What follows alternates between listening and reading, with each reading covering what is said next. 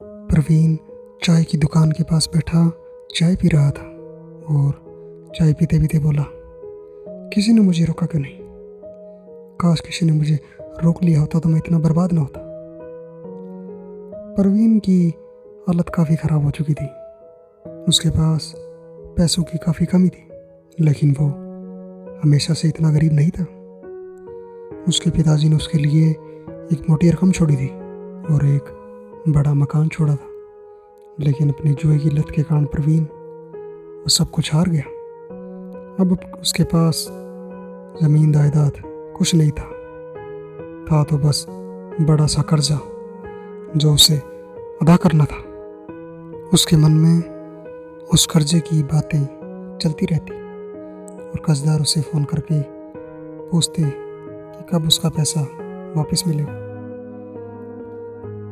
एक दिन परवीन यही सोच रहा था कि उसकी नज़र एक अखबार पर पड़ी।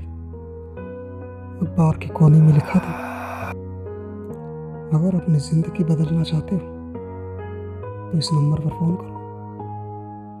परवीन ने तुरंत अपना मोबाइल निकाला और उस नंबर पर फ़ोन मिला दिया।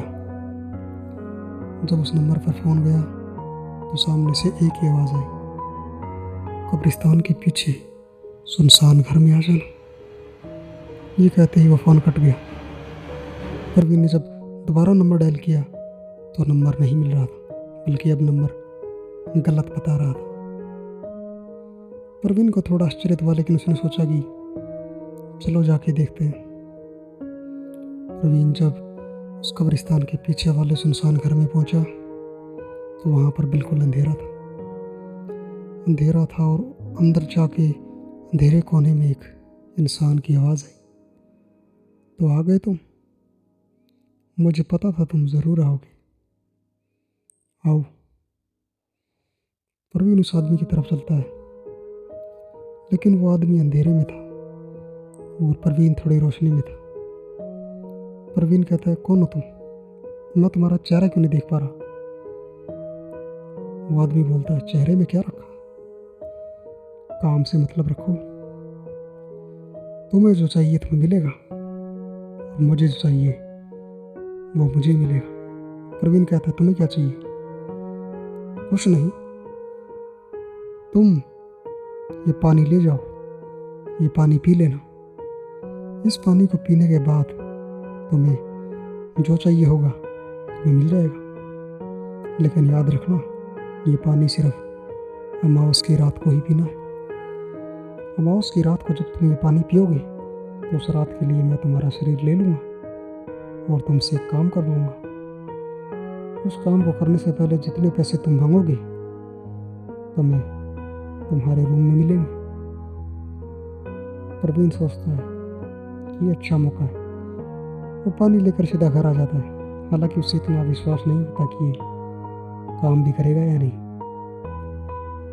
प्रवीण आते ही वो पानी पी लेता है क्योंकि वो अमावस की ही रात थी। और सोचता है कि कल उसे पचास लाख रुपए मिले। प्रवीण को अब तक ये मज़ाक लग रहा था।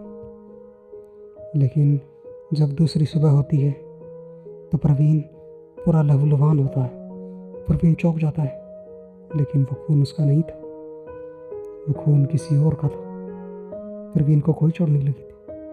और उसके सामने पड़ा था रुपयों से भरा एक बैग। जब प्रवीण ने पैसे देखे तो वो पूरे पचास लाख रुपए थे। जितने प्रवीण ने मांगे थे। अब प्रवीण हर अमावस की रात को पानी पीता और एक करोड़, दो करोड़ रुपए माँगता। उसे वो मिल जाते। एक दिन प्रवीण अपने आप को शीशे में देखता। है वो बड़ा आदमी तो बन चुका था। उसके पास लाखों करोड़ों रुपए थे, लेकिन उसका शरीर काला और पीला पड़ता जा रहा था। उसके अंग जैसे गलने लगे थे और वो अंधेरे में रहना चाहता था। उसे रोशनी से जैसे चिड़ हो गई थी। प्रवीण को यह अजीब लग रहा। भागता हुआ फिर वहीं सुनसान घर में जाता है। अब वहाँ कोई आदमी नहीं होता। प्रवीण चारों तरफ़ देखता है, लेकिन उसे कोई दिखाई नहीं पड़ता। सामने एक तहखाना उसे नज़र आता है। प्रवीण उस तहखाने के अंदर जाता है तो वहाँ तेज बदबू थी और एक खत पड़ा हुआ था। प्रवीण देखता है कि चारों तरफ़ लाशें लाशें। और उस खत में लिखा था। प्रवीण तूने मेरी मदद करी। मैं चालीस इंसानों की जीवन शक्ति लेने में कामयाब हुआ। अब मेरा श्राप चला गया अब मेरा श्राप तुम्हारा हो चुका है। अब तुम्हें किसी ऐसे व्यक्ति को ढूंढा जो ये तुम्हारा श्राप ले सके और तब तक तुम अंधेरे में ही रहोगे। उजाले में नहीं जा सकते। जब तक कि तुम्हारे ऊपर ये श्राप बना। परवीन अब सारी बातें समझ गया था। उसे समझ में आ गया था कि उसको श्राप मिल चुका है। वो जो खून उसके शरीर पर होता था, वो उन्हीं लोगों का था, जिसका खून वो व्यक्ति पीता था और उनकी जीवनी शक्ति को लेकर अपने आप को श्राप मुक्त कर गया था। प्रवीण आज भी उसी तहखाने में कैद है। और किसी व्यक्ति का इंतज़ार कर रहा जो उसका श्राप ले सके। दोस्तों, हमारी कहानियाँ सुनते रहने के लिए हमारे चैनल को सब्सक्राइब करना ना भूलें। आप जिस भी प्लेटफॉर्म पे कहानी सुन रहे हैं, हमने यूट्यूब पर अपना चैनल शुरू कर दिया है। यूट्यूब पर हमारा channel Scary Nights in Hindi के नाम से आप खोज सकते हैं। आप हमें स्पॉटिफाई हेडफोन खबरी ऐप पे भी सुन सकते हैं। हमारे चैनल का नाम है द स्केरी नाइट्स और the Scary Nights in Hindi YouTube पर, जिसमें पहली कहानी है जंगल की वरा। और मैं हूँ सुनील कुमार। अलविदा।